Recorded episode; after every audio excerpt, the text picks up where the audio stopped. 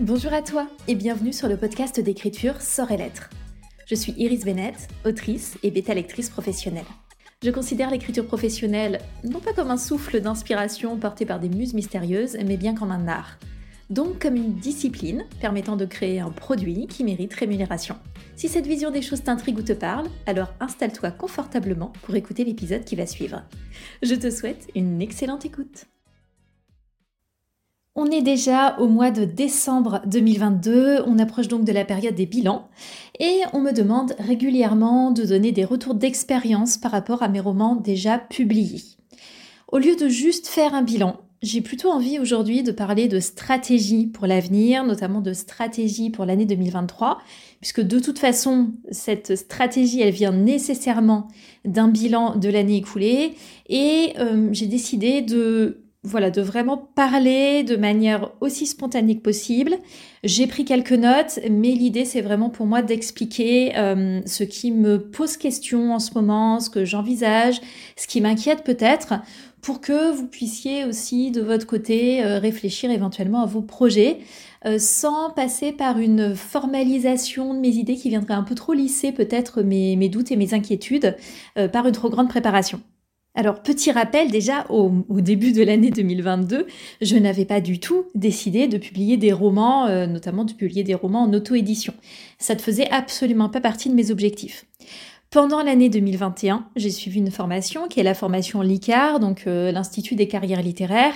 C'est une formation dont je ne parle pas beaucoup, tout simplement parce qu'elle coûte très cher et je considère pas qu'elle m'a apporté euh, euh, des choses qui seraient indispensables en fait aux, personnes qui ont envie de devenir auteur ou autrice. Je trouve que c'était très intéressant, euh, mais je n'ai pas du tout pris le pli de la recommander ou de dire qu'il faut absolument passer par ça, parce que je suis pas du tout convaincue euh, qu'on doive le faire. En fait, pour être très transparente, quand j'ai fini cette formation, je me suis dit waouh, j'ai vraiment dépensé beaucoup, beaucoup d'argent. il faut absolument que je le rentabilise. Et donc ça m'a mis d'une certaine façon un coup de pied aux fesses, euh, ça m'a donné un déclencheur, ça m'a aussi permis de m'entourer, donc de trouver du réseau que j'avais des difficultés à trouver autrement. Euh, mais il faut savoir qu'en fait, avant de suivre cette formation, je ne je suis pas quelqu'un qui écrit en continu depuis son enfance ou pour qui l'écriture ça a toujours été un truc absolument incroyable et une façon euh, je sais pas de se de, de, de, se sentir bien. Enfin pour moi c'est pas du tout le cas. J'ai un rapport qui est relativement détaché par rapport à l'écriture. J'adore écrire j'adore euh, faire vivre des personnages leur faire euh, porter des messages etc mais je suis pas du tout dans cette vision artistique très émotionnelle. Donc en fait avant de commencer la formation Licard ça faisait quelques mois que j'avais repris l'écriture sur un projet que, bah, comme beaucoup de jeunes auteurs, hein, euh, sur un projet que je traînais dans ma tête depuis dix ans, on connaît la chanson. Et euh, m'a permis de, voilà, de, continuer de me remettre le pied à l'étrier, mais j'avais déjà commencé à mettre en place une discipline. Je, sentais déjà que c'était le moment où en fait j'allais vraiment pouvoir me lancer dans l'écriture de manuscrits et les terminer. Donc c'est venu me donner un coup de pouce supplémentaire. Est-ce que ce coup de pouce supplémentaire valait euh, l'équivalent d'un SMIC? Je, je suis pas sûre, très honnêtement. voilà, donc c'est pour ça que j'en parle très peu. C'est parce que après on me pose bah, beaucoup de questions et, je ne, je n'ai pas l'impression que c'est vraiment un sujet que je pourrais recommander. En tout cas, il y a quelque chose qui m'a beaucoup marqué pendant cette formation, c'est quand l'éditeur avec lequel on, travaillait a dit euh, que voilà, euh, un auteur qui euh, publiait un premier roman pouvait espérer en vendre 300 exemplaires et que du coup, avec les très faibles droits d'auteur, ça pouvait revenir à un petit 13e mois. Alors un 13e mois, je sais pas pour qui, un 13e mois d'argent de poche sans doute, mais je me suis dit, waouh, vraiment tout cet investissement, des heures et des heures de travail, plus cette formation payée, plus, enfin, tout ça pour ça, euh, ça me semblait très peu probable que je poursuive. Mais j'avais déjà investi. Et quand j'investis, j'aime bien essayer d'approfondir quand même et d'aller un petit peu plus au bout des choses. Donc les maisons d'édition, ça a commencé à pas trop me parler, mais euh, bah, j'ai continué d'écrire. J'ai euh, dû écrire cinq ou six premiers G pendant l'année 2022, entre la fin de l'année 2021 et, et, maintenant. Par opportunité, je me suis mise à écrire de la romance feel good. Jusqu'à présent, je baignais uniquement dans un univers fantasy. Je ne lisais que de la fantasy euh, pratiquement et je n'écrivais que ça. Je n'envisageais d'écrire que ça. Donc la romance, c'était pas du tout dans mes objectifs et, en fait, euh, euh, ça a été un processus interne assez compliqué pour moi de me dire je suis autrice de romance. Voilà, c'est comme ça maintenant. Mais je m'y suis faite et ça a été l'occasion de tester l'auto-édition. L'auto-édition, ça m'intéressait de toute façon beaucoup. Euh, ça me faisait un peu peur aussi. Il faut savoir que moi, l'entrepreneuriat, ça me parle. Je suis à mon compte depuis 2018. Euh, euh, j'ai développé différentes activités. D'ailleurs, je ne vis pas de l'écriture. Hein, c'est quelque chose qu'on me demande aussi beaucoup. Je ne vis pas, absolument pas de la vente de mes romans. Là, actuellement, j'essaie simplement de faire en sorte que les revenus générés en tenant compte des cotisations URSAF, etc., que les revenus générés viennent rembourser les frais professionnels investis pour les publier. donc, je suis à mon compte, j'ai d'autres activités et l'auto-édition, bien sûr, ça ça m'interpellait, ça me donnait envie parce que euh, euh, je, suis quelqu'un qui a très envie de gérer les choses par elle-même. J'adore ça. Et donc, je sentais que c'était une voie qui pouvait me plaire. Donc, le fait de me mettre à écrire de la romance feel good, de trouver un process d'écriture assez rapide qui me convienne, c'était l'occasion et c'est ce qui m'a permis, sur l'année 2022, d'auto-éditer deux romans, donc deux romances. J'ai donc publié en juillet, fin juillet 2022, Hasard, boulot et sentiment, qui est une romance feel good qui se passe surtout dans le milieu du travail et qui est en fait une romance qui s'adresse surtout aux personnes qui n'aiment pas trop la romance d'habitude. Donc on va euh, suivre vraiment un groupe d'amis avec beaucoup d'intrigues secondaires, ce qui présente l'avantage de, bah, de capter un lectorat qui est peut-être pas euh, très emballé par la romance à la base, ce qui présente aussi l'inconvénient de créer pour les très très grands férus de romance ce qui va être considéré comme certaines avec ces intrigues secondaires. Mais c'était un parti pris, c'était quelque chose que je voulais créer pour développer quelques histoires autour de ce groupe d'amis. Actuellement, fin d'année, Hasard Boulot et Sentiment, c'est vendu un équivalent, euh, euh, donc tout format confondu, numérique, e-book et, et broché, à plus d'un millier d'exemplaires. Et il vient à peine de réussir à rentabiliser les frais que j'ai investis sur lui. J'ai ensuite publié euh, mi-novembre c'est quatre vérités pour Noël, qui est donc, comme son nom l'indique, une romance de Noël, et il prend très bien sur cette fin d'année. Donc, je, commence presque à nourrir l'espoir qu'il rembourse ses frais professionnels, euh, donc les frais de graphisme, de correction. Voilà, c'est un, certain montant que j'ai défini, qui dépasse le millier d'euros hein, euh, sur les deux manuscrits. Euh, et j'ai bon espoir qu'il réussisse à se rembourser euh, sur fin décembre ou peut-être sur janvier, mais c'est un roman saisonnier. Donc, une fois la période des fêtes passée, je sais que cette romance de Noël, elle ne va pas se vendre de la même façon. Ce qui est finalement extrêmement stressant, puisque j'ai une période de temps très limitée pour tirer le maximum de revenus possible, pour qu'il se rembourse autant que possible, et donc que je puisse de nouveau financer un prochain roman. Et là, on touche à vraiment un point qui est très important dans ma stratégie de l'année suivante euh, parce que chaque roman va générer des contraintes. Alors bien sûr, il y a les contraintes de temps, organisationnelles, il faut trouver le temps d'écrire, il faut également financer, donc ça veut dire que je ne peux pas juste produire des romans, payer des frais s'ils ne se remboursent pas. Enfin moi, j'ai pas un budget illimité, hein, loin de là, euh, je suis loin d'avoir énormément de fonds à accorder à mes romans. Et j'ai aussi un autre élément avec lequel je dois jongler, c'est la disponibilité de mes correctrices. Oui, parce que si mon roman est dispo mais qu'il n'y a personne pour le corriger, euh, je vais être embêtée.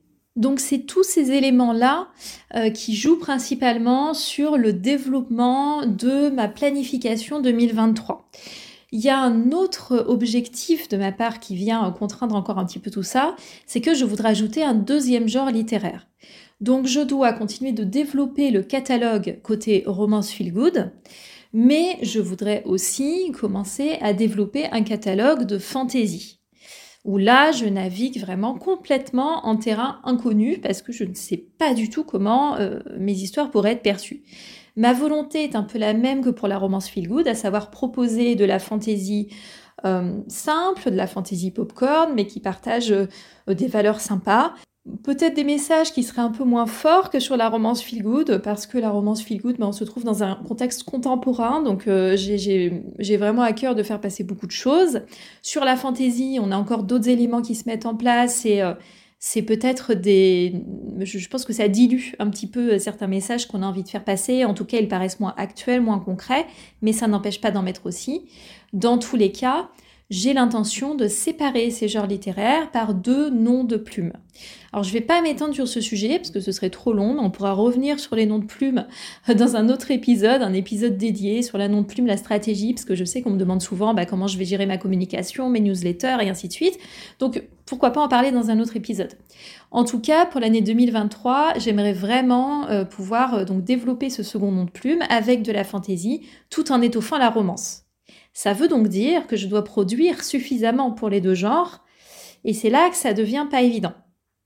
Actuellement, sur la romance Feel Good, je me retrouve avec un premier roman, un roman qui est un petit peu atypique, qui a fonctionné mais qui commence déjà à être ancien parce que ça va faire euh, six mois qu'il est publié.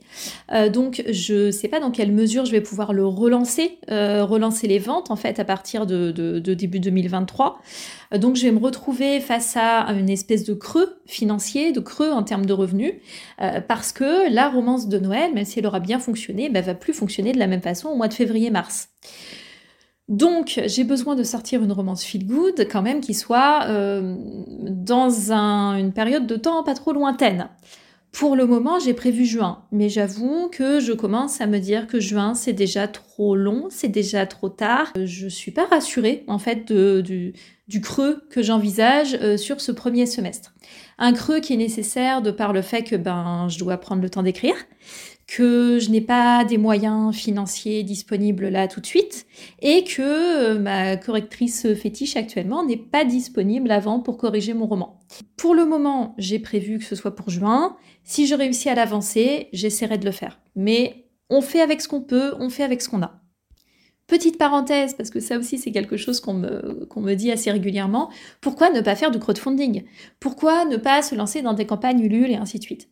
Alors, moi je trouve que ça a du sens qu'on propose un objet particulier, euh, une édition collector avec un truc euh, un, peu spécial. Je n'ai aucune envie de demander du crowdfunding pour publier un roman sur, euh, sur Amazon en fait. Euh, je trouve que ça n'a pas de sens. Euh, je sais pas pour euh, critiquer les personnes qui le font. Hein. Et d'ailleurs, je le comprends sur un premier roman pour amorcer la machine. Je ne le comprends pas sur plusieurs romans successifs, très honnêtement. À un moment donné, on est une entreprise on est en auto-édition. Donc les revenus qu'on génère, sauf cas exceptionnel, mais les revenus qu'on génère sur notre premier produit doivent servir à financer le second, et ainsi de suite, et ainsi de suite, et ainsi de suite. Sinon, c'est qu'il y a un problème euh, dans notre fonctionnement, c'est qu'il y a un problème dans notre business model, où c'est qu'on se repose trop sur les gens, et euh, la love money, euh, pour moi, ça a quand même ses limites, parce que ce sont nos proches principalement qui viennent financer ça. Donc moi, j'ai envie d'une entreprise qui tourne, j'ai envie d'une entreprise qui soit solide, euh, et j'ai pas envie d'être constamment en train de demander euh, de l'aide à gauche à droite. Euh, ou, enfin, j'aime pas déjà l'image que ça renvoie, honnêtement, et je trouve que c'est pas rassurant par rapport à la viabilité de ce système. Donc le crowdfunding, je préfère m'en passer autant que possible. Donc sur l'année prochaine, on disait au moins une romance feel good. Je travaille en fait sur les tomes compagnons de Hasard, Boulot et Sentiment. J'en ai au moins prévu un, peut-être un autre. Là, le prochain sera sur les personnages de, Louis et Julia. C'est un, tome qui est euh, prévu, qui est attendu, qui a été annoncé. Il y a une possibilité d'un troisième et dernier tome, peut-être, euh, sur le personnage d'Adrien qui, qui, intéresse euh, beaucoup les lecteurs et les lectrices de Hasard Boulot et Sentiments, à voir si ce sera le cas ou si je changerai d'avis. En tout cas, il y a au moins une romance feel good que je prévois pour 2023, qui sera donc ce tome compagnon sur les personnages de Louis et de Julia. Et il va y avoir au moins un à deux projets de fantasy, en l'occurrence d'urban fantasy, avec une duologie, on dit une dilogie il me semble normalement, mais moi je préfère le terme duologie, une duologie d'urban fantasy qui s'appelle Ombre et Mirage, que j'avais commencé dans le cadre d'un concours euh, en début de, cette année ou l'été de cette année, je me souviens plus, euh, et donc que j'aimerais proposer l'année prochaine. J'ai aussi euh, un ou deux autres projets plus ou moins avancés, plus ou moins sous le coude. J'aimerais qu'à fin 2023, si possible, j'ai publié 3 à 4 romans. Là, avec euh, donc le tome compagnon de romance plus la dilogie fantasy, je me retrouve à trois romans, mais qui sont en réalité deux romans, parce qu'il y a un roman qui sera en deux tomes, ça compte que pour un titre, d'une certaine façon. La difficulté pour moi ensuite, c'est d'évaluer est-ce que j'aurai les moyens financiers suffisants pour me permettre d'auto-éditer un à deux titres supplémentaires. Si c'est le cas, je pense que je vais prioriser la romance avec peut-être une romance supplémentaire et que je décalerai la seconde fantasy ou urban fantasy à 2024. Puisque Ombre et Mirage est prévu plutôt sur l'automne 2023, donc je pourrais euh, plutôt attendre début 2024 sans que ça fasse trop long. En fait, entre les titres, ça reste une possibilité. Donc ça veut dire une romance feel good peut-être supplémentaire sur 2023. Et là, selon le moment où ce sera publié, il faudra que je tranche. Soit ce sera le dernier tome compagnon de Hasard Boulot et Sentiments, soit eh ben, ma publication tomberait pendant les périodes des fêtes, et dans ce cas-là, je n'aurai pas trop le choix, il faudra que ce soit plutôt une nouvelle romance de Noël. Avec les problématiques que ça génère, parce que euh, une romance de Noël, eh bien, c'est sur un temps limité. Donc, je risque de me retrouver ensuite sur 2024 dans la même situation un peu compliquée euh, de ah, j'ai un roman saisonnier, peut-être qu'il fonctionne bien, mais ça va pas durer mille ans. Donc là, il faudra espérer que le catalogue que j'aurais commencé à étoffer en fait tout au long de l'année 2023 me porte suffisamment sur 2024. Alors je sais que raconter comme ça, ça peut donner un peu mal à la tête, mais je tiens vraiment à te expliquer mes, réflexions. Euh, parce que je crois que c'est un aspect stratégique auquel on pense pas forcément, qu'on a envie de se lancer dans l'auto-édition. Et euh, du coup, vraiment, je, j'ouvre comme ça mon, cerveau euh, fumant et bouillonnant pour expliquer que c'est loin d'être simple, qu'il y a beaucoup d'incertitudes, notamment quand on est bah, limité aussi par les moyens financiers qu'on peut mettre, qu'on est d'un contraint par le planning, qu'on est contraint par le fait qu'on ne sait pas si tel ou tel titre ou tel ou tel genre ça va fonctionner et ainsi de suite. Donc c'est vraiment un sujet qui est beaucoup plus complexe qu'il n'en a l'air. Et dans mon cas, il y a un point très important qui est que bah, selon les revenus que je vais pouvoir générer sur 2023, ça va me permettre d'accorder plus ou moins de temps à l'écriture parce que je ne vis pas de l'écriture de mes romans, je ne vis pas de la publication de mes romans. Je vis de mes missions de freelance en consulting principalement. Donc si je ne génère pas suffisamment d'argent, je dois prendre plus de missions en consulting. Si je prends plus de missions en consulting, j'ai moins de temps pour écrire. Et l'argent rentre moins aussi, du coup, euh, par les romans, inévitablement. Donc c'est un cercle vicieux ou un cercle vertueux selon les cas, selon comment on le considère.